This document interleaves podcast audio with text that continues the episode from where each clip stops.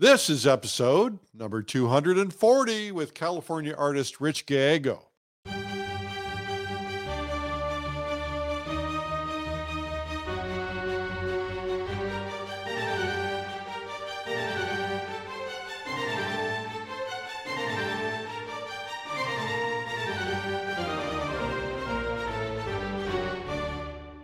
This is the Plein Air Podcast with Eric Rhoads, publisher and founder of Plein Air Magazine. In the Plein Air Podcast, we cover the world of outdoor painting. Called plein air, the French coined the term, which means open air or outdoors. The French pronounce it plein air. Others say plain air. No matter how you say it, there is a huge movement of artists around the world who are going outdoors to paint. And this show is about that movement. Now, here's your host, author, publisher, and painter, Eric Rhoads. Thank you, Jim Kipping, and welcome everybody to the Plein Air Podcast. My name is Eric Rhoads, publisher of Plein Air Magazine, and I am thrilled to be here. I hope you had a wonderful Valentine's Day. Mrs. Rhoads and I went out. We had a great time, but we never go out on the actual night we always go out on one of the bumper nights. We went out the night before just to avoid the crowds. Anyway, I hope it was fun for you. I made a hand painted Valentine's card that was a big hit. And uh, it was a, one of the few chances I got to do some painting. Although I've got to start tuning up because spring is already starting to come around here. Here in Texas, we're going to get the blue bonnet, fields of blue bonnets. We're going to get wildflowers. We're going to get all the blossom trees, and it's time for me to get out and start practicing, get my spring training in. Speaking of which, spring training, uh, a great place to get it is our next giant online conference. So when I say giant, I mean potentially thousands of people. Uh, we have uh, people from, oh, usually 30, 40 countries attending, people watching in different time zones. Sometimes they're watching replays. Uh, anyway, it's called Plein Air Live, and I handpicked 30 top masters to teach, including having an essentials day for those of us who need reminders or those of us who want to learn from scratch. Uh, and this is easy because there's no travel, no no no expensive hotel rooms, no airplanes. You can watch from home, watch the replays if you can't do it live. If you have to work, work. What's that? Anyway, this is uh, the best possible way to get to be part of the plein air community, to learn the whole plein air lifestyle. And I've got a brand new video up at pleinairlive.com on the plein air lifestyle. You want to go there and check that out. Anyway, um, even if you're somebody who doesn't go outside to paint, but you want to be a better landscape painter, you're going to hear uh, and see the instruction from all these great painters and it's a great place for to go. And you know we were doing so one of the one of the attendees did some calculations the other day from our watercolor live event and she she figured out that it was costing about 15 bucks per demo. So that's a and you got a lot of variety. It's a really great way to do it. By the way speaking of another opportunity for you uh, this may in denver the big 10 year anniversary of the plein air convention this is the place to be in the plein air world. And it's in person. We have about 80 top instructors coming, five stages, big screens so that you see every detail. Uh, and if you want to get really, really up close, we also have VIP programs. Anyway, this is going to be potentially the biggest in our history because Denver was like one minute away from being sold out when we had to cancel for COVID and so uh, a lot of those people are coming back and signing up and and uh, but this is something you want to do. Anyway it's five days of instruction uh, we go painting every day you're watching on these stages there's so much fun. It's really a lot of fun it's one of my favorite times. Uh, we have uh, tv star jane seymour is going to be joining us that week and we also have CW Mundy is coming in and a, a load a load of top artists too many to mention here today but check it out at plein air convention.com. Now, my guest today is a rock star painter. His name is Rich Gallego. He has been painting the landscape since 1996. His love of nature and wild places has taken him from Arizona's Canyon de Chelly to uh, beaches of Hawaii, from the rivers and gorges and adobes in New Mexico to the glaciers of Alaska, and so many places in between, all in search of the great next painting, right? And I love his work. He's getting a lot of attention in the plein air world and he's got lots of workshops. And, you know, he's one of those people who's on fire right now. And he's also one of the world's nicest guys. So I recorded this interview earlier at my Austin soundstage. We're going to go there now and get started. Our guest today, the great landscape artist Richard Gallego. Richard, welcome. Thank you very much, Eric. Happy to be here. Thank you. So, where did this journey begin for you? Have you always been an artist? No, I haven't. Um, about 24 years ago, I guess, uh, I started working with a friend of mine who did uh, sculpture fabrication at a, a, place in Burbank, California. What does that mean, sculpture fabrication? Well, when you have artists that did uh, monumental sized sculptures that didn't fit in their studios, -huh. they would bring it to a, a, fabrication place and give them the specs, and then that, that company would build the piece for them. And the artist, of course, still gets credit. It was their concept and their, you know, their specifications. So I was working there with a friend part time and uh, on the weekends, we'd go out to sculpture gardens and kind of refurbish things as they needed. And it just was kind of an introduction to the art world for me. And uh, so shortly after that, I started drawing and doing a little sculpting myself. And I found that it didn't offer the immediate gratification that I, I guess I wanted at the time. Um, so I did more drawing and painting and and it kind of evolved from there. So, drawing and painting, was this something that you were just kind of being self taught, or did you get some instruction? No, at that point, it was all self taught, you know, and, and the more interested I got in it, the more I sought out resources like books and magazines and that sort of thing. And, and unfortunately, at that time, there wasn't, you know, a streamlined publishing available to you know, look at all their resources. But um, yeah, I just started doing things on my own and uh, found that I really enjoyed it.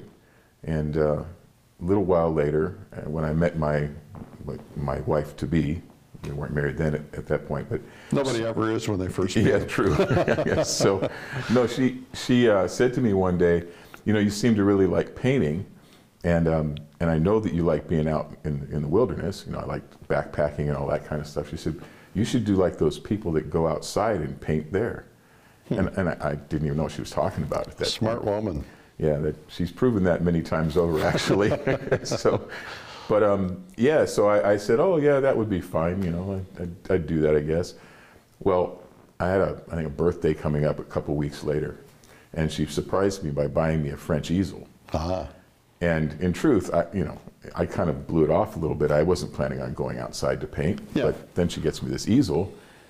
I got to put it to use, or she's going to be offended or hurt, you know. Right. So at that point, I took a day off of work and I went out to Malibu Creek State Park and I set this thing up and I started doing an absolutely horrendous painting. And about 10, 15 minutes into it, I stepped back and I just was overcome with this feeling of, this is the best thing ever. Yeah. I mean, it literally hit me that hard, that quickly. And I was absolutely hooked from that point on. And well, let's talk about plein air painting for a minute and then we'll get back into your history. Mm-hmm. But uh, it does have that impact, and of course, it's a huge movement now. It's grown tremendously. Why do you think that is? What is it about plein air painting that just makes the experience so much richer?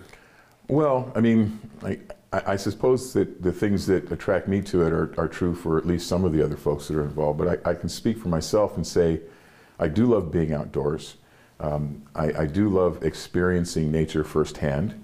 And when you're outdoors painting, you're, you're getting a complete uh, sensory uh, experience, right? You get you're engaging all your oh, senses. Oh, completely, yeah. You, you're seeing the sights, you're smelling the scents, you're you're hearing the sounds, and and um, you know all of that together. And then I think a lot of us just naturally have something of a creative urge. Yeah. And if you give it an opportunity to manifest itself, you know, this is the kind of thing that happens, I suppose. So, so there are a lot of other benefits to plein air painting. Oh, yeah. Um, talk about those. So for me, um, it, has been a really interesting journey in that I find a lot of metaphors for, for other parts of my life. Okay, uh, in, in having observational powers, you know, they say that that learning to paint is really learning to see, right? Mm-hmm. And um, that's helped me in other parts of my life in the sense that I recognize that if I'm not seeing things clearly, I can't react appropriately to them. And by going out to paint, one of the first things I learned is I have to be able to observe things clearly. And then you have to be able to sort through what's important and what's not important. Well, there's a lot of situations in my life where I, I use those same skills to, to make a better decision. You know? Yeah, let's talk about that for a second because I think that's an important point. You know, when you go outside to paint, which of course we both do, mm-hmm. Um, you you pick your scene, whatever your scene is, and you're overwhelmed with data, right? I mean, there's you know, there's details and leaves and rocks and sunshine and clouds and shadows and you know all this data coming at you. Yeah. How do you deal with that? So uh, for me, I somewhere along the line, and it, you know, I'm sure it's from reading, you know, interviews and, and books about other artists that, that I admire. You know, you, you start to realize that the important thing is what is your response to the scene and what is the essence of the scene? Because you know it's very rare that we have a scene laid out in front of us that's a, it's perfect to paint it exactly as it is.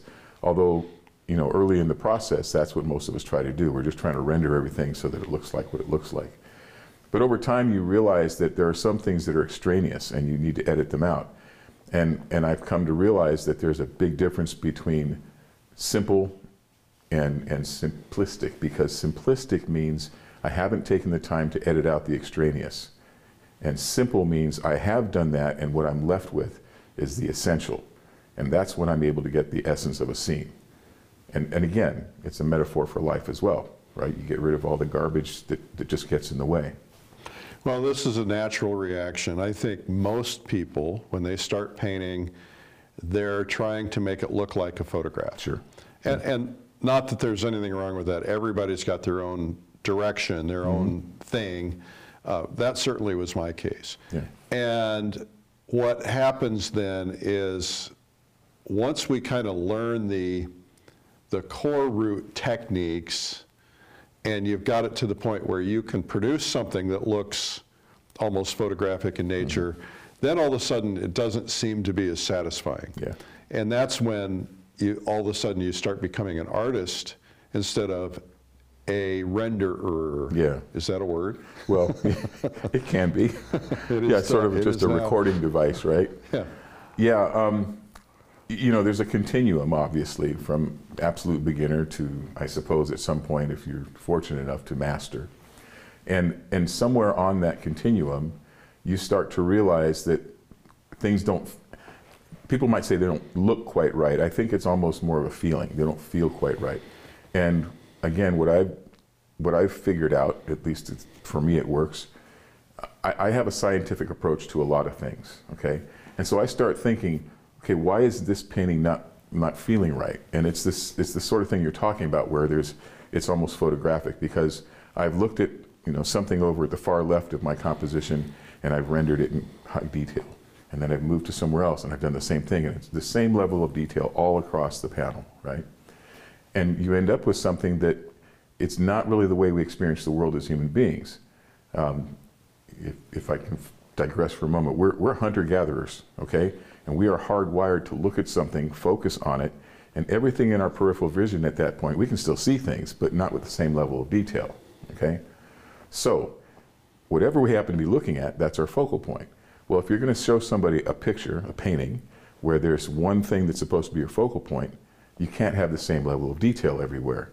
And if you do it that way, and this is why painting from a photograph can be a little bit of a trap if you're not aware, what happens is you start, the viewer sees the painting and they're experiencing the world as if it's a photograph. They're not experiencing it as a human being would experience it. So knowing the difference, uh, you know, you can paint from a photograph, but you got to go back and make those adjustments and make sure that the, you know, the highest level of detail, more chroma, harder edges, whatever it may be, is reserved for the focal area, not the, the periphery. So there's a great debate about this. Yeah. And, and I, I can, I won't mention names. Uh, there are artists out there, very well known, very prominent, who believe the opposite, and that is that you want to represent nature like someone would experience it. In other words, you look there, that's in focus. You look there, that's in focus. Uh, and then the other side of that argument is I want to control the experience that they get. Mm-hmm. I want that to be in focus because that's the thing that I love. That's the Yeah. thing that really turns me on. And I want everything else to kind of blend so it feels like peripheral mm-hmm. vision. And I would say to that person, you're right. And that's why you might do four or five different paintings of the same scene. Because in one of them, that rock is your focus. In another, that tree is your focus. In mm-hmm. another, the relationship of these other two shapes is your focus. Right. So you can make anything the focus, but if you try to make everything the focus, and we all have different artistic sensibilities. For me, it becomes confusing, distracting. So if I have an idea that's clear in my own mind about what I want to say about a scene, I want to make sure that I, I get that across, you know, without any, any confusion. And so for me to paint everything with the same like photographic level of detail, it just doesn't work. And you know, there are people that paint from photographs and make lovely paintings, really wonderful work. I think it's important to know how your own brain works. Um, my brain has been hardwired for science for a long time. I had a previous career that We're going to talk it. about that. Yeah, and and so I realized that if I start getting too detailed about things, it can get way out of hand really quickly. So you, um, there are also other benefits to painting outdoors, and I want to touch on those because some of the people who are listening to this might not be aware of those. Okay. Um, there is the, um, how could I say this? The impact or the change on how you paint versus how you would paint in the studio. What are those things? Well, I think um, again, speaking for myself and knowing how things work in my own head, I, I just know that I I tend to do better paintings. I believe when I'm painting outdoors. Do you ever use photos? I, I'll use them from time to time, but I have to be very, very careful about them. And it's only if I'm someplace that's absolutely, you know, stunning and I don't have time to paint. Yeah. Right. But frequently, what I'll do is I'll, I'll do a plein air piece and I'll use that as my reference and not photos because again, I'm wired in such a way that if I if I have the photograph there, it's really easy for me to start going too much towards photorealism. And when I say too much, look, if you like photorealism, I guess there is no too much. Yeah. But for my personal aesthetic, that's that's not what I want to do. Yeah. So I have to, you know, know myself and, and know what my limitations are. And I find that I do better work if I'm at least getting my references out outdoors. People tell me that uh, people who have painted in the in the studio their whole lives, Mm-hmm. oftentimes painting from photographs, who've never painted outdoors from a reference, they tell me it changes their work. Why is that? Well, um, I suppose it's got to have an effect if you go from a controlled environment, the light is controlled, the sound is controlled, there are no wild animals approaching you, whatever it may be, right? Um, and then suddenly you put yourself out in the middle of nature. And there's so many other things to contend with, right?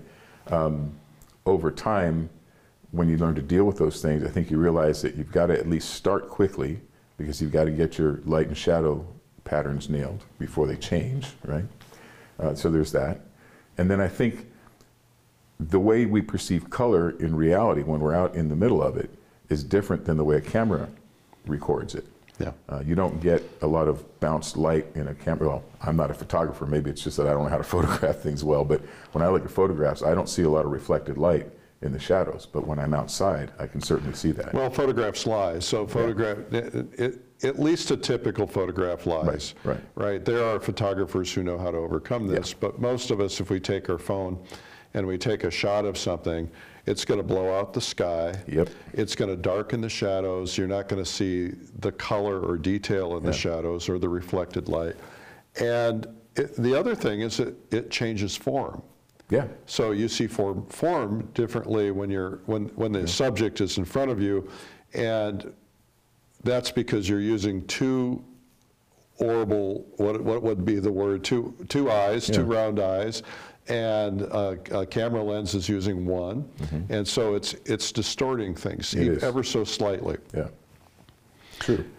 now, I think one of the things that's been really exciting for me, uh, I discovered plein air painting, I don't know, 20, 20-ish years ago, probably. Um, my, my wife was pregnant um, she couldn't stand the smell of the paint. I was painting in the back bedroom. Yeah. I had to go outdoors. I didn't know anybody did that, like, Yeah. like your wife, you know, pointed out to you.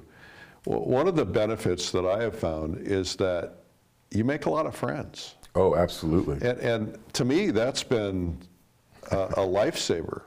Yeah, no, I, it's, it's interesting that you say that because I'll sometimes joke with some of my students that, you know, the fact that I teach plein air painting and I, and I do it quite a lot, it's, it's really just a, a ploy to get more friends because almost all of them become good friends. Uh, Yeah. Some of them, in fact, have become like my biggest champions in, you know, in the art world. Um, yeah, that's definitely a benefit because you're, you're doing something, you, you've got a shared passion for something that, and it doesn't matter if you have nothing else in common with these people. If you have that, it's something that you can. I've got friendships over 15 years at this point that are based just on our love of plein air painting. Right. You remember you I was we were at the plein air convention together and I went on stage and said it's the new golf Yeah. because you're outdoors, you're with friends, you're challenged. Yep. Um, you're in nature. I well, you're outdoors. You're in nature. You're being creative, uh, but you're also you get all, all these other benefits that you don't get in golf. You know, golf you're getting you're getting frustrated. We get frustrated Yeah. painting, but you know it's not about a score. Right. I th- I just think it's a it's a tremendous lifestyle. Oh, I completely agree. I mean, it's it's allowed me to travel to places that I, you know, some of which I, I wouldn't have otherwise gotten to see. And and for me, one of the biggest benefits. uh, There are times when somebody will say something, you know, really generous, like, "Oh, they see your painting, and they say, oh, you, you have a gift," and and I, I smile and I try to be gracious about it because, you know, first of all, I know that there are plenty of painters out there that do phenomenal work. Okay, Yeah. but but when someone says something like that, I always think, yeah, I do have a gift, but you don't quite know what it is. And what it is, from my perspective, is in order to do this reasonably well, you have to be able to see nature on a, on a level that most people don't, right? I mean, most people, they're driving down the street, they see this vertical brown cylinder with a bunch of green things around. They say, oh, that's a tree, don't drive into it. Survival mode says, that's all the information I need, avoid driving into that. But if you're going to paint it, you've got to see all the different positive and negative shapes. You have to see the, the color and temperature and value transitions. And so you start looking at the world differently all the time. I see things now, I'll be out just driving and I'll look at a scene and I'll see it in paint. Now, I've, I've tried to do that sometimes, but sometimes it just happens and I, I can imagine what it would look like in paint. And the gift is I get to see the world at a level that most people don't. And it's just from painting. That's it. And that, that's your everyday world. Yeah. Yeah. You're driving down the road and, and you're experiencing, you're seeing things that other people don't even notice. Um, you know, you're, they're seeing a sunset, you're seeing the variation of colors in that sun, you're seeing so much more depth. I think that that's a real benefit, you know, the eyes of an artist. And, and that's true whether you're plein air painting or not, but it's enhanced Yeah. when you're plein air painting, I think. Definitely. So I don't know why I'm asking this question, but my sense is that for you, there's a spiritual component. Yeah. Um, several years ago, I was doing a demo uh, outside of a gallery that represented me, and, and there was a park right across the street, so I was doing a demo there.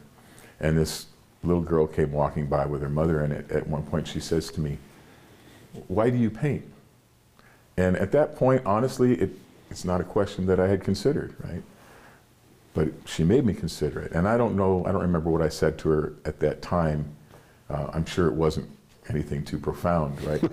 but uh, if, if I could see that girl today, I would say to her, Thank you very much because you caused me to think about things. And so here's my answer to your question Yes, I enjoy it.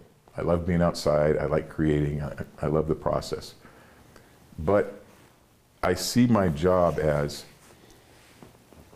I take pictures that are, or scenes that are beautiful, and I try and, and point that out to the general public, to anybody that'll see my paintings.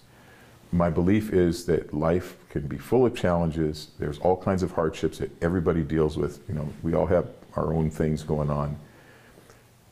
And if we don't appreciate the beauty that's in our world, it makes it that much harder to deal with those challenges. I know for a fact that when I go out and paint and I, and I get to see some stream and an overhanging oak tree or whatever, and I get to spend the, the morning, you know, kind of communing with that, just experiencing that, it puts me in a better frame of mind. I'm more appreciative because I know that there's there's beauty and wonder in our world, and that just puts me in a better state of mind to handle whatever problems I'm dealing with. I believe beauty enhances our lives greatly if we let it. In Japan, there's a concept called forest bathing. There's a mm-hmm. Japanese term, I don't know. And the idea is that people who are living in city areas are, are you know, they're, they're living this constant stress of noise and activity and everything mm-hmm. going on around them. And they're finding that if people will get into nature, go take two weeks and walk through Yeah. the woods, it has a, a profound mm-hmm. impact. And yet you're doing that on a kind of daily basis. You know, that's Well, I've become an addict. That's yeah, the thing. I get it. Well, that's that's the thing is you, you just you get to a point where you you want to be outdoors. Yeah. I, I always talk about when I was a photographer before I was a painter. I would fly around the world to different locations to see these beautiful spots, and I'd walk up, I'd frame a shot, I'd click the button, and I'd move on. Yeah. And I always used to think, oh, these people are picnicking here. How silly, what a waste of time. And now, when you're standing there in front of a scene for an hour, two hours, three hours, four hours, whatever, you're seeing things in that scene you would never see in the Yeah. first hour. Yeah. it- So things reveal themselves to you over time. Yeah. Um, this is something that happens to me literally every time I go out to paint, whether I'm teaching a class or I'm just painting for myself. I'll show up at a place, I'll find the scene that I'm interested in painting, and, and I'll get started. And, you know, 20, 30 minutes into the process, I'll look up and I'll see something that I didn't notice before. Now, maybe it's because something else was more compelling at the time. Usually it's because the lights changed a little bit and it's revealed something that wasn't quite as apparent. But you start to realize that in every scene, there are multiple opportunities to do a very good painting. You know, nature's that way. And, and you, you talked about the spiritual component to this. Um, you know, I'm not going to get preachy on anybody, but for me personally, you know, God's given me a particular set of skills. Um, he made me work for him, that's for sure. But um, I figure I got to do something with them. I got to do something, you know, beneficial with them. Um, and if pointing out the beauty that's in our world to other people i- is what I can do, then I'm going to do it. Because as I said, I think the appreciation of beauty has a profound effect on the way we live our lives. Absolutely. Yeah. So, what's your best pitch to somebody who's watching to give it a try? Because it's kind of overwhelming. Sure. Would you say that uh, uh, there's a this is a question before you answer that one. If you were going to recommend to somebody to, to take up plein air painting, would you say just go outside and learn to paint, or would you say learn to paint and then go outside? Well, I, I'd probably tell them to go outside and learn to paint. And, and the reason for that is that's kind of that's kind of what happened to me. I, you know, I was painting a bit before my wife gave me the easel and said go outside, right? But not to any great degree. I wasn't learning anything much. I was just kind of experimenting, pushing the paint around. And and I have the benefit of learning most of what I learned while doing it outside. And the reason I say that's a benefit is because I've had students come to workshops who have said to me, "Oh, I've been painting in the studio for 20 years. I sell in galleries. I do this. I do that." And then within two days of the workshop, they're in tears because they can't make sense of what's in front of them when you learn to to organize a composition out of all that chaos, when you learn that early on, I, I just think it's an easier you know route to get to successful Yeah. paintings. Well, it's, it's, I wonder about, uh, I, I certainly don't disagree with you, but I wonder, I'm always telling people go outdoors and learn to paint. Yeah.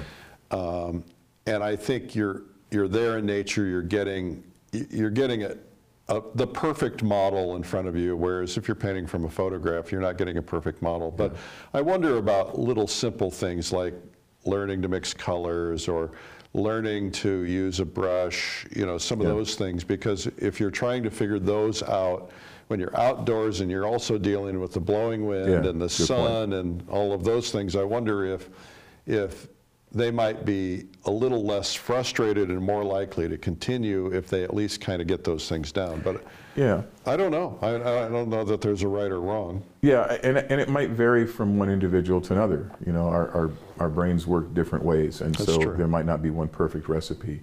Um, but yeah, I, th- there is obviously some some logic to learning how to paint a sphere and a cylinder and that sort of thing. And uh, you know, I was starting from uh, the point of having done some drawing, you know, and understanding shape and form and that sort of thing.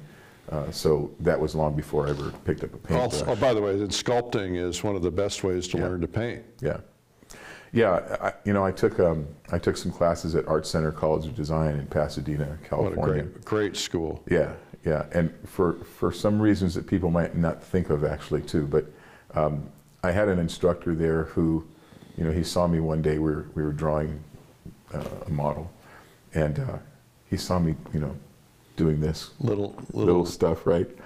And he says, and at the time I was I was something of a bodybuilder, and you know I was a bigger, more impressive physical specimen. And he says to me, "What are you doing?" I said, "What do you mean? What am I doing? I'm drawing the model." Rich, you're a big guy. Stand back. Do it from the arm or from the shoulder, not from the wrist. Make big, broad sculptural strokes with the side of the pencil. And he started telling me to kind of use my own physicality and bring that to bear because he could see that this was not my nature. yeah, right? noodling. Yeah, just No, wasn't who, was, working. who was the instructor? Uh, his name's Mark Strickland. okay. Yeah, really good guy and a good painter. Um, so I've kept that in my head, you know, and it's it's been very helpful. So when I'm outdoors painting, well, or in the studio, I'm, you know, it's from the shoulder, it's not from the wrist. And You know, that's a hard habit to give up because we learn these things when we're Yeah, little. yeah. You know, and, and, you know, a lot of people starting out will take that paintbrush and like a pencil and they'll just sit there and, and because you have control, but you're, you're going to get more freedom if you hold the end of that brush and you Yeah. use your arm and, and, and that's a hard habit to break. yeah, you're right. When, from the time we're very very young, we pick up a crayon, and that's what we do. What's your best advice to break it? to try and think of it in different terms, like when you said doing that, you have more control, right? When you said that, I thought, yeah, but you're limiting yourself. Because when you're, first of all, you'll learn to control it painting from the shoulder, right? But second, it, it's, it's all your perspective. You can say, well, I have more control for this fine stuff. But if you start to understand that you'll have more freedom and, and it, it's liberating to, to be sculptural and physical with it. Um, if that's your nature, and it is mine, you know, um, then I, I think knowing thyself is kind of an important concept in all this. You know, there are things that people talk about all the time. You know, how do you mix greens and all that, and, and, and all this stuff is important. But I really think that there are some other things that that maybe don't have anything to do specifically with painting that you have to be aware of. You know, you said something at the first plein air convention that, that stuck with me all these years. You can remember that far back? Absolutely, yeah. It was the first morning, and you had everybody close their eyes, and you said, Think about what is the most important thing in your life. And I'm like, What is he? I thought you were going to say, Well, if it's not painting, then Right, you're in the wrong place. right, right. But what you said was, and I'm, I suspect you remember this, whatever that most important thing is, make sure that it's taken care of. Make sure that it's good. Because if you're worrying about that, you're not going to be able to do this well, or words to that effect. And of course, the first thing that came to my mind was my, my wife and my kids, my family, and I suspect that was the case for a lot of people. I've never forgotten that. But the, the reason I bring that up is because there are other outside factors that, that come to bear. If, your if your most important business isn't taken care of, it's hard to concentrate enough to do this well. Um, and, and there are things like, like I said, knowing thyself, right? What kind of person are you? Are you the person who's going to do well doing this little noodling, a lot of fine detail stuff? Or are you somebody who, because of your nature, you need to do something more expressive? Yeah, who do you want to be? Yeah. I, I find myself struggling with who I want to be even 20, 25 years later. Yeah. And, you know, because I love all kinds of art. And, Yeah. I, and I see, you know, I'll, I'll look at something that C.W. Mundy posts that's very abstract and palette knifey and and I, I'm like, I want to do that. Yeah. And I'll also look at something that Joe McGurl posts, which is the polar opposite of Right. you know, tightly rendered, but just beautifully executed. And I'll go, I want to do that. And then I'll look at something that, that Kathy Odom posts or Yeah. you post, or, you know, and it's like, I'm schizophrenic. Yeah. And do you find yourself trying it all? Do you, do you find yourself experimenting? What, what's that look like for you? Yeah, so all of the above, right? We all go through that. Um, one of the things that I I really revere about uh, Len Chmiel. Yeah, oh, Okay, yeah. so good. Yeah, he's he's otherworldly good. Now he's had a certain level of success, right? But every once in a while he'll do a painting that I look at and I kind of go, "What's going on here?" And I had an, an opportunity to speak to him at a Masters of the American West show a couple years ago, and he, he'll experiment Yeah, right? And and the thing about experiments is that some of them work and some of them don't. But you, I think you have to be willing to go out on that that ledge and, and try something different. And as far as the schizophrenic part of it, I have the same experience. I see those same artists and think, wow, that's amazing. Or I'll look at a Franz Kline piece, which is completely different from anything I do, right? yeah. but I see something that I like, whether it's a color combination or a textural thing or something. But the best advice I ever got was from a, a, a friend of mine that I was taking a class with, Karl Dempwolf, uh, back in 100 years ago. And, and my friend Paul, he said to me, he'd been at it a little while longer than I had, and he said, we were talking about, you know, what about style? How can I get, everybody wants to get loose, right? And he said, Rich, just paint like you paint and work on doing that as well as you possibly can, and your style will, will appear. And I said, But what if I don't like my style? He said, Rich, paint like you paint. You can't be anybody other than who you are. And I took his advice to heart. And for a while, I thought, no, my stuff is too tight. It's not impressionistic enough. And but over time, it turns out he's right. You know, Well, it's when you crack that little smile and you go, "Hey, I think I finally got something I like," you know, and it and it feels right to you. Yeah. You know, I, everybody always talks about how do I get my style. Your Yeah. style finds you. Yep. You in, instead of chasing a style, Yeah. just do what you love. Yeah, think absolutely. That's really, really great. So you were talking earlier about, you know, an animal when you're out painting or something like that. Um, there are experiences that you've experienced when you've been outdoors painting. Uh, do any of them come to mind? I love to ask this question because everybody has different moments. Sure, sure. Yeah, um, the first couple that come to mind are there was, uh, I was doing a painting, it was a commission piece in Florida. And uh, I was up near Cape Canaveral, and there's a wildlife refuge there, uh, Merritt Island, I believe it's Yeah. called. You know where that Yeah, is? yeah. Yeah. So I'm at Merritt Island Wildlife Preserve, and I had gotten there early in the morning. It was pretty cool outside, and as the as the day warmed up, I'm painting this scene, and it's going, you know, okay. And I start hearing this sound off to my my left side, and it sounds like this, you know, puffing this. I'm like, and I turn, and there's there's like a six foot long alligator sunning itself on the bank. Oh, no. Yeah, I kid you not. And it's maybe 30 feet away from me. And uh, uh, okay, well, he doesn't look like he cares that I'm here. He's, you know, he's not up on his, you know, feet or anything. He's just kind of laying there flat. Looks like he's trying to warm up in the sun. And I got a painting to do. And so I just kept painting and, you know, looking over at the alligator. And so instead of looking at my scene and looking at my panel, looking at my scene, it, it was panel, scene, alligator, panel, scene, alligator. It never moved. It didn't bother And me. And how far away was he? He was about 20, 30 feet away. Yeah, they can move about 20, 30 feet They're, in about quick. five seconds. Yeah, I know. I know. Believe me, I know. Um, so there was that one, and then uh, there was uh, there was a time out in Southern California where, not too far from my home actually, where a friend of mine and I had pulled off the side of a road, and um, it's out out in a rural area, and we set up to to paint this scene, and and there's a fence that you know there's an easement from the side of the road that's about 15 feet wide or so, and that's where we were. We're not crossing the fence, and it was posted private property, but we're not on the private property. And we're painting away, having a really good time. And rather suddenly, this pickup truck comes racing out this dirt road and comes up to where we are, and there's a man and a woman in it. gentleman gets out, and he is hot. He's mad. He wants us out of there. We have no right to be there. He's yelling and screaming. And we're kind of, well, what's your problem, pal? We're not doing anything but painting, you know?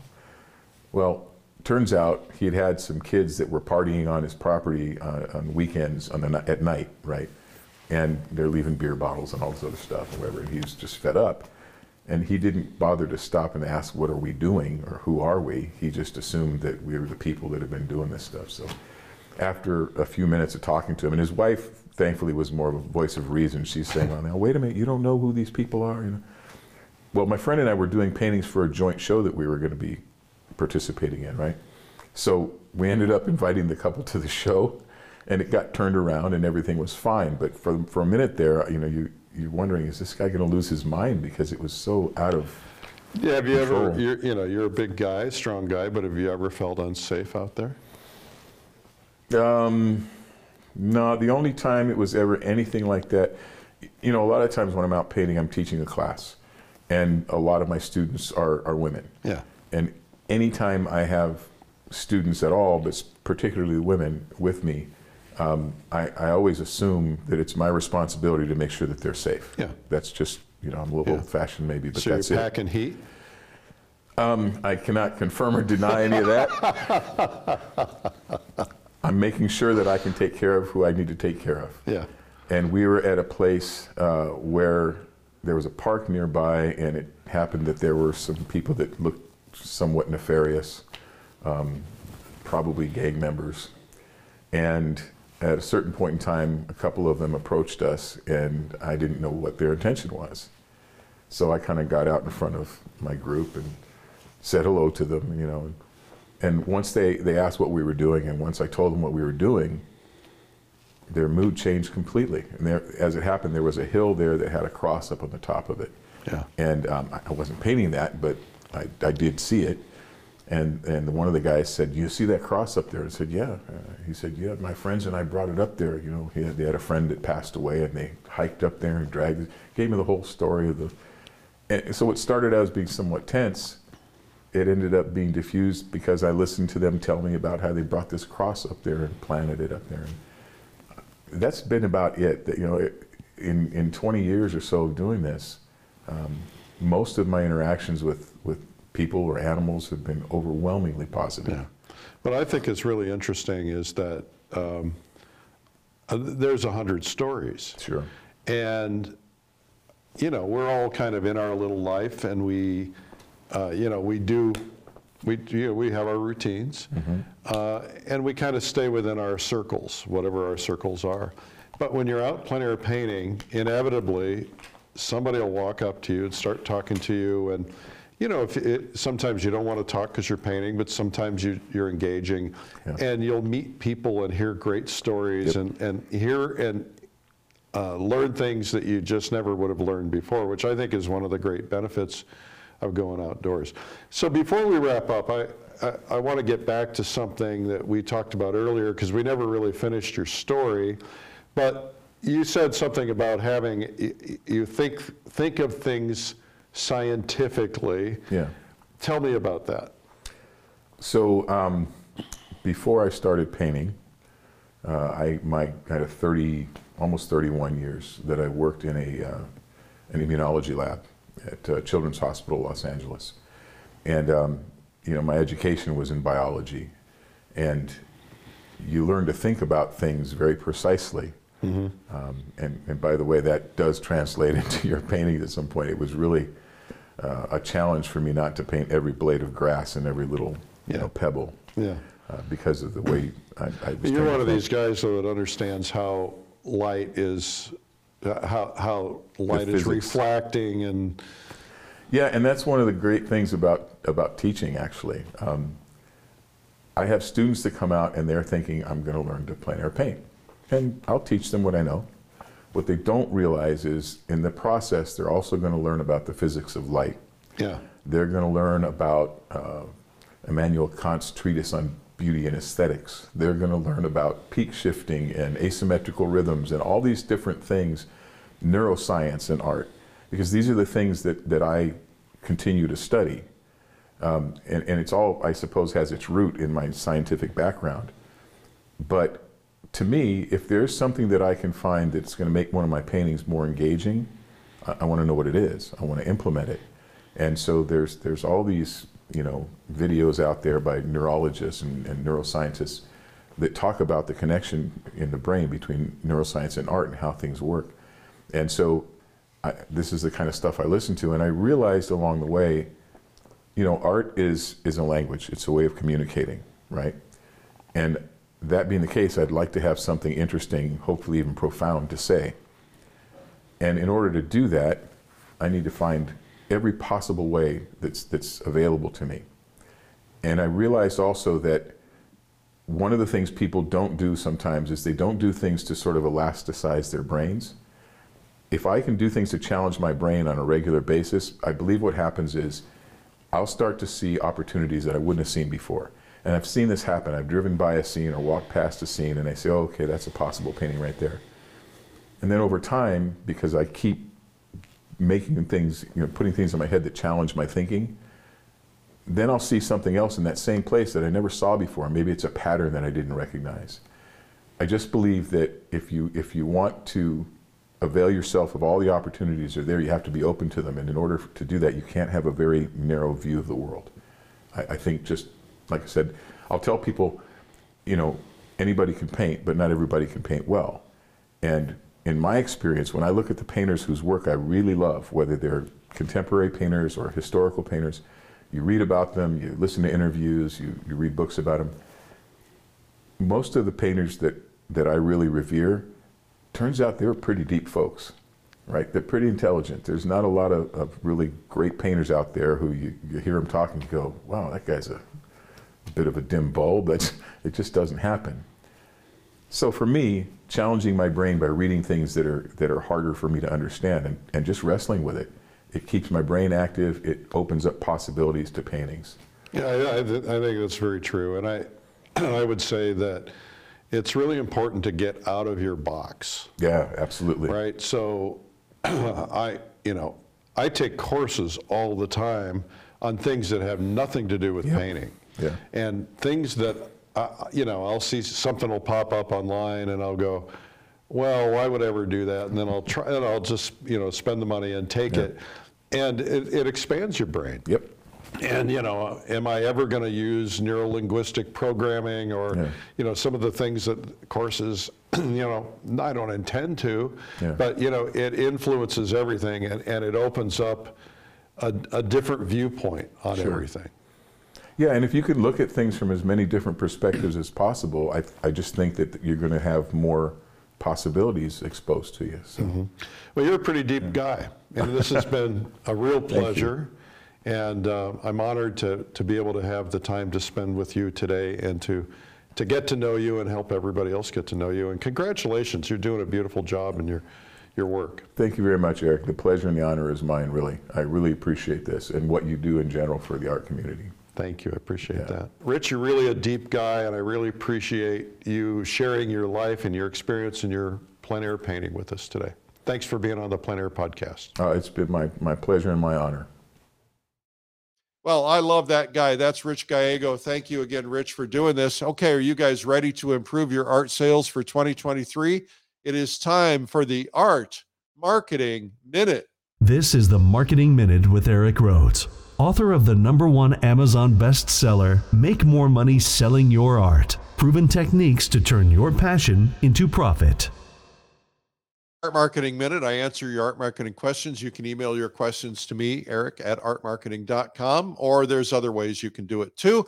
Now, I got to tell you, um, uh, we have the art marketing podcast separated. So it, it tags the end of the plein air podcast, but it has its own podcast as well. If you're somebody who's not into plein air, uh, that's a way you can get it. All right. Amandine, my producer, uh, what is the first question? The first question is from Gary from Minnesota. I'm head down and neck deep working on my 2023 goals. One of the first goals is to build a body of work by the end of Q1. I'm obsessed with plein air painting and working with a well known local artist under a mentorship program. He's helping with he's helping me with my journey in finding my voice. So right now, my body of work is pretty much studies and a bit all over the place. That being said, I do feel some are worthy for show and sell. My questions to you are What is your take take on building a body of work? Do you start with a formal plan, a theme or style, or let the style just evolve and come through as I go? Lastly, how many pieces is considered a body of work? Well, there's a lot of questions in all of that, and I'll try to answer them the best I possibly can, Gary. Uh, I'm glad that you're obsessed with plein air painting. It's a beautiful thing. It's a lot of fun. Um, more people are doing it every day. Gary, um, you know, you have to make some decisions about what you want to do with your life. If you have the intention of selling artwork, then you've got to start thinking like a business person. And uh, let's say that I was, uh, let's say I decided I was going to start selling uh, scissors, scissors at the farmer's market. And uh, so, what do I have to do before I go to the farmer's market and sell scissors? I got to make scissors and I got to anticipate how many scissors I need to sell to cover my cost of the farmer's market. I also need to say, okay, how much profit do I need to make? So let's say the farmer's market, I'm using a silly analogy, of course, but let's say the farmer's market table costs you a hundred bucks and your scissors are 10 bucks each. You've got to cover 10 pair of scissors just to cover your cost, right? But covering your cost is of no value because you're if if you go to the farmers market and you sell 10 pair of scissors and you cover your cost you haven't really got any value of that time. Now you've got to ask yourself what what is my time worth in making the scissors? What is my time worth in putting them in packages? And what is my time worth for standing at the booth for 10 hours on a weekend or 20 hours on a weekend? And then okay now what's my time worth? Now you add that to your cost because that's really a cost and then on top of that, you've got to say, okay, well, how much money should I make? Now, when you're selling something, there's a thing called a cost of sale. Um, a cost of sale could be involved in your marketing costs. So, in your particular case, if you're at the farmer's market, right, the cost of sale is the cost of uh, paying for the farmer's market, paying for everything else that you know your time there. It's not going to include your cost of the scissors but but you need to keep that in consideration. So if you want to make money as an artist you got to start thinking about those kinds of things no matter what you're going to do. Now you're not likely to be selling at the farmers market but you might be selling at an art show a tent show as i call them uh, or you might decide you're going to sell in a gallery or or otherwise. Now uh, you might say, okay, I'm going to do only originals, or you might say, I'm going to do originals plus giclée prints uh, or other kinds of prints. You know, people who do art short shows like to have something that people could buy for 50 or $100. And so they have print bins uh, and they'll have prints of a big hanging painting and maybe they never sell the original maybe their intent isn't to sell the original but they you know they have those prints handy you got to kind of decide what's right for you i'm going to talk galleries today because it kind of relates to your question. Uh, if you want to get into a gallery, then a body of work is critical. Most anybody can do one good painting. You know, I I see a lot of people who show a painting that they did, and it turns out that they didn't really do most of it because the workshop instructor did most of it, but their their signatures on it, right? But and galleries know this. But can you provide them with dozens of consistently good paintings? See, galleries want to know that you're consistent, that you've got a body of work, and they also want to bring you on knowing that you can uh, provide consistent work and provide enough inventory to sell because they're in business to sell product, right? And you are the product. So, yeah, you need a body of work, but not just for galleries. You also need a body of work for yourself. You, if you plan to sell in any way, whether you're selling direct online, whether you're selling art shows, whatever your method of selling is you have to have some inventory because if you go to an art show and you you know you don't take enough paintings you don't cover your expenses. You got to go to the art show with more paintings than you think you're going to sell. And what if you sell out all of those? So it's always better to have some more in your truck right? Um, same thing with your your uh, warehouse. If you're selling online you know you've got to have some paintings tucked away so that you you know. So i start by doing projections. I start by saying, how much money do I need to cover my expenses? How much money do I need to make? Now, you know, you could say a hundred million dollars, and that's that's fine, except it's not likely to happen, at least not right off the top, right? You got to kind of take it in steps. So if you've never sold a painting before, you've got to get used to selling a painting. You've got to probably start out at a lower price point, establish a collector base, et cetera, and get to where you want to be. And so uh, you're really, I don't want to be crass about this, but you're really selling inventory. You're creating inventory to sell your scissors, right? Your inventory, uh, your your living is dependent on your inventory. And so if you want to make, let's just, I'm going to use round numbers, they're not real numbers, but let's say you wanted to make fifty thousand dollars, and let's say that you sell your paintings for a thousand dollars well you just need to sell 50 paintings. And by the way if that's $50000 net that you need after taxes then you got to sell you know more than that because taxes are pretty high depending on your bracket. So uh, and you also need to know that not every one of the 50 paintings is going to sell so you need to do more than the 50 paintings. So i'd start there. In terms of a formal plan or theme or style um, I'm kind of a shoot from the hip kind of a guy. I'm not big on spreadsheets. I use them all the time. I have to use them in business, but I don't know that you have to have a completely formal plan. Uh, but it is a good idea to have some goals and try to hit those goals because if you don't have any goals, you don't know what you're aiming for. Uh, but let's say you want to get into a gallery in three months. Well, that's a whole nother topic getting into a gallery. I'm not going to address that now, but let's say that you have a, a plan and you have somebody who's going to look at your work in three months, they want to see your body of work, then you're going to have to do 20 to 30 good paintings.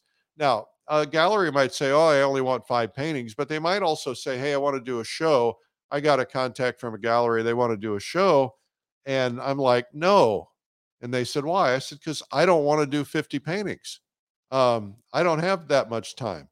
So I turned down the show.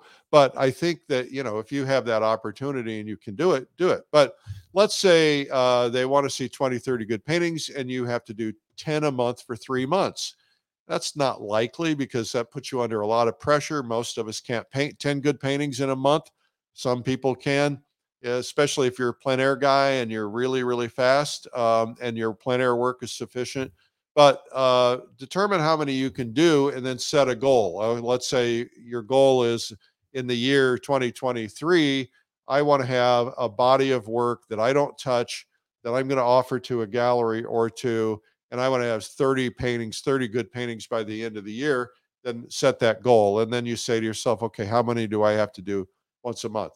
Now, my friend artist Heinie Hartwig once told me, uh, you can't make money at painting unless you learn to paint fast.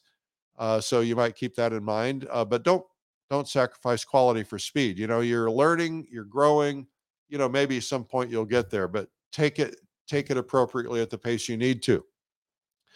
Um, but produce what you need by setting up a body of work. Now, uh, you also asked about theme. Um, you know, some artists will do a theme for a show. You know, maybe they'll do a theme on Volkswagens or something. I, I don't know. I had uh, Rusty Humphries. I gave him an idea. Did a theme on uh, 30, uh, 30 on 30, uh, the US 30, 30 barns on 30 or something like that. It was a gimmick, but it was, it worked. It was effective. It got attention. So you might want to think about that. But the one thing that I think is important is, and this is a question that comes up a lot, and that is that you want to be known for one thing and doing one thing really, really well. This is very important to a gallery. I had a friend who did this gallery show and uh, he had not shown the gallerist what he was doing beforehand and he decided to change everything he painted he changed his subject completely and he put it up at the show and it bombed because he was known as a landscape artist and he was doing figures or portraits or something so you've got to get buy-in from your gallery but you've got to become known for one thing and doing it well uh, let's say it's because you're a plein air guy or uh, you want to do landscape painting then be really known for your landscape painting. Don't throw portraits in, don't throw other things in. After you get established, you can do that a little bit, maybe a lot more, but right now you got to be known for one thing. Uh, because if you're not, it's going to hurt you. Um, just pick one thing and do it really well, master it. Okay, Amandine, what's our next question? The next question is from Anthony from Metro Detroit, Michigan. I've been paying for Facebook ads for months now with no sales, and I believe I've tried just about every method you could think of. I've spent well over $2,000 with no sales. A year and a half ago, an online art gallery reached out, reached out to me and I signed with them to sell my art. They take 50% of all sales. They've sold four of my paintings, including my most expensive piece at the time for $5,000. My question is should I just stop paying for ads myself and just rely on the online gallery to sell my work, or keep paying for ads until I figure it out? Anthony, Anthony, Anthony, Anthony. I've got lots of things to tell you on this. Uh, there's a lot of questions in your question. Um, where do I begin? Well, first off, uh, uh, you might think your advertising's not working, but how are you measuring what's working? Are you measuring the number of people that are visiting your Facebook page? Are you measuring the number of people visiting your website? Are you do you have a method of capturing people once they visit your website? Do you um, do you know that they're you know you you're you're measuring it purely on sales, so you know they're not buying, and so it's not working from that standpoint, but it might be working in another way, and you may just need to tweak things a little bit. Um, the other thing is that social media and all advertising, quite frankly, uh, ads don't work until they work. And what I mean by that is, you know, we have, uh, we do lots of ads, thousands, probably tens of thousands of ads in a year uh, in terms of placement. Uh, but we do lots of different creative, and we will test everything. We'll put uh, we'll put an ad up on Facebook. Um, we'll see how many responses we get uh, or how many click throughs we get. Uh, because the first thing you're selling, your whole goal is to sell a click. The only reason to do an ad is to sell a click. Now, if you're trying to get them to buy a painting from a click, it's not likely to happen. Uh, it's just not likely to happen. So you've got to take people through a process, and the process is sell a click get them to, you know, so you've got to entice them with something on that click. And then you've got to, once they click, then they've got to see something that's going to sell them the next piece of the process. You know, Facebook is kind of known as a five to $25 medium, meaning uh, you're not likely to sell anything over $25 in a Facebook environment. But if you're if you're buying a lead and then you can develop that lead. So think about this. I look at all of this like fishing. I'm not a big sportsman, but um, fishing. So right, you you throw your line in the water and you pull the thing back and you you hope to catch a fish. Well, what you everybody wants a big fish, right? And a big fish takes bigger bait. In that case, bigger bait is more money, better creative etc. But really, what you really want to do is you want to catch a lot of minnows, right? Because if you can take a net and scoop up a thousand memo min, min, minnows, uh, then uh, you can put them in your own fish tank. And then that fish tank, you feed them and you grow them. So what I'm saying is, if you can pull leads in, and and then get them on your newsletter and then you develop them by sending your newsletter telling them what's going on in your life and showing them i've got a whole thing on newsletters in my book uh, showing them uh, your latest artworks and so on getting them more familiar with you then that's a very good thing to do now you don't want just anybody you want to write your ads so that they repel people as much as they attract people because you don't want to pay to get people first off you're paying per click usually but you don't want to pay to get people who are never going to buy a thing from you. You know, you don't want 12 year olds coming in. And even though it might be a nice ego thing to have somebody uh, looking at your art, you know, you only want people who are going to buy your art in your particular case if you're trying to sell art.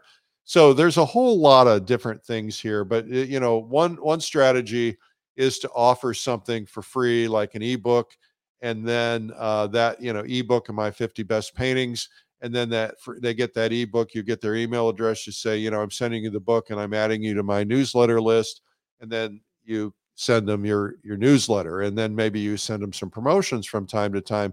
If they leave you you have to stop sending them stuff legally. Um, so that's one thing. The other thing is uh, i try as i mentioned lots of different copy. Testing is everything. Test everything. You know test uh, two different versions of your ad two different images or two different headlines and see which one pulls them in better. And then that's what you call your control. Once you get a good control that's working, then you always try to beat that, right? So test everything. Um, I have probably spent more than a million dollars on Facebook alone, and I'm not an expert. Uh, I employ experts and I talk to them all the time, and I know a lot about selling on Facebook and, and Instagram and other things. But um, uh, you know, the the big issue here is that you are you might be fishing uh, in a pond that doesn't have any warm fish. what do I mean by that? Well, there are two types of audiences. There are warm audiences and there are cold audiences. Warm means that they are they they know you. Uh, real warm, they know you and they like you uh, and they trust you. You know, the warmer they are, the better they are for you, and the better or more likely they will become a customer for you. So uh, it's kind of hard to get warm audiences in Facebook. Now you can get them. You can retarget people who follow your Facebook page, uh, but you don't know if they're buyers or not. You can retarget people who visit your website. Um, if there's a certain, you have to have a certain number to be able to do that, and then then you're being able to warm them up. And so you put things in front of them. And sometimes a strategy for advertising, by the way, is you don't want clicks. And so, for instance, if you you just want to put artwork in front of them, so they're seeing your latest artwork, um, and you're warming them, you put artwork on there, but you don't put a call to action on there because then you're not paying for the click, but you're getting the exposure, right?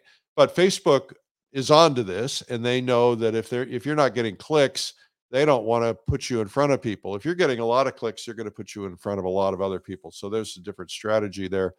Um, you know, there the key to warm audiences are you want warm audiences who like and trust you uh, but secondly you want people who already want to own your work or they love your work they're going to be likely to buy your work.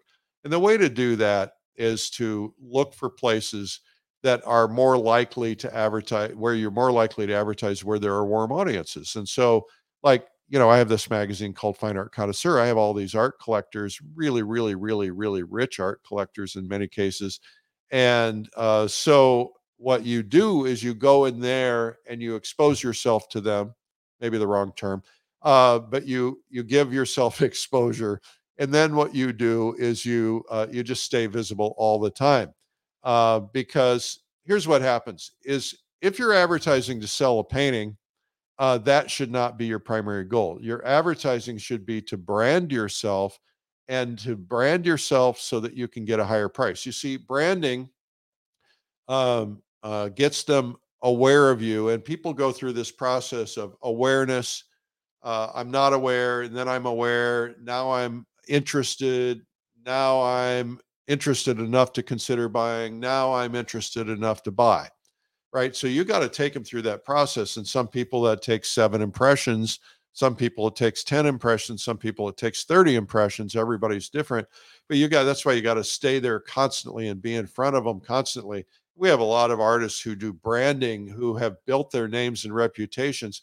And when you do branding, you're also appealing to the emotions of the of the people. You see, because emotions are uh, what sell products. And so uh, status is an emotion, right? How do I compare, you know, to my neighbor? Uh, if I own a, uh, you know, George Carlson painting, that's a big deal, right? So everybody's like, wow, you own a George Carlson painting. You feel good. You can beat your chest. And so that's status, and status comes from branding. You know, George Carlson's brand was built up over lots of successful wins at art shows and successful sales and things like that you know that's that that all builds brand.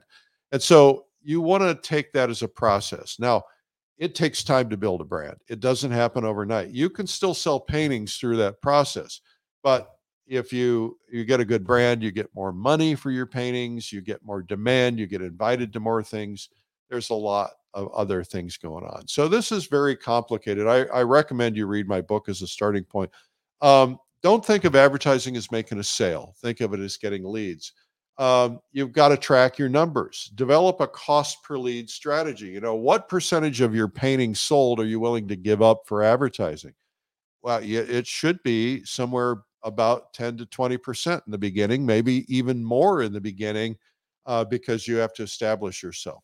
You know, like some people uh, will pay half of the ad that a gallery runs and that way you know you're you're branding yourself with that major gallery. You go to that gallery and say listen you're you know you're i'm on your uh i'm i'm in your gallery anyway and i'll pay for half of the ad and the gallery gets the attention but they're promoting you that makes you look better they it helps them sell that helps them brand and you know it's a win-win deal. So there's a lot of things you can do.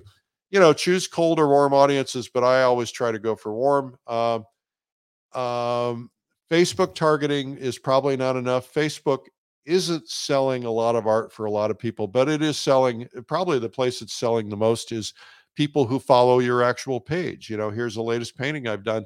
You know a lot of artists buy paintings and a lot of collectors buy paintings. The key is how do you get collectors real collectors to know you and follow you on Facebook. And the way to do that is to go on LinkedIn to collectors groups and start uh, commenting on posts. Don't ever promote yourself, just comment, do smart things.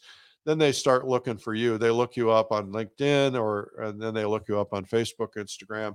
They follow you, and the next thing you know, they're buying paintings. There's a lot to all of this. Um, you paid a high cost of marketing for that online gallery, 50% but that's what we all pay for galleries. You know, most of us pay 50% for our galleries on consignment. Um, and that's that's worth doing. So I recommend you keep your online gallery, try to get a couple more galleries, uh, look for other ways. You don't ever want to have all your eggs in one basket because sometimes people drop eggs, right? So galleries go out of business, things change for online galleries. You know, there's a lot of things, but try to spread your risk. Anyway, that is today's Art Marketing Minute. This has been the Marketing Minute with Eric Rhoads. You can learn more at artmarketing.com. Well, I hope you will join us at the Plein Air Convention in 2023. Go to pleinairconvention.com. But sooner than that, I hope you will join us for Plein Air Live coming up in March. That's pleinairlive.com. It's worldwide. And uh, this is a chance for those of you who've never been able to come to the Plein Air Convention. It's pretty cool. We've got a massive number of people coming already. So we hope that you'll join us. And please consider subscribing to our magazine, Plein Air Magazine. It's at pleinairmagazine.com.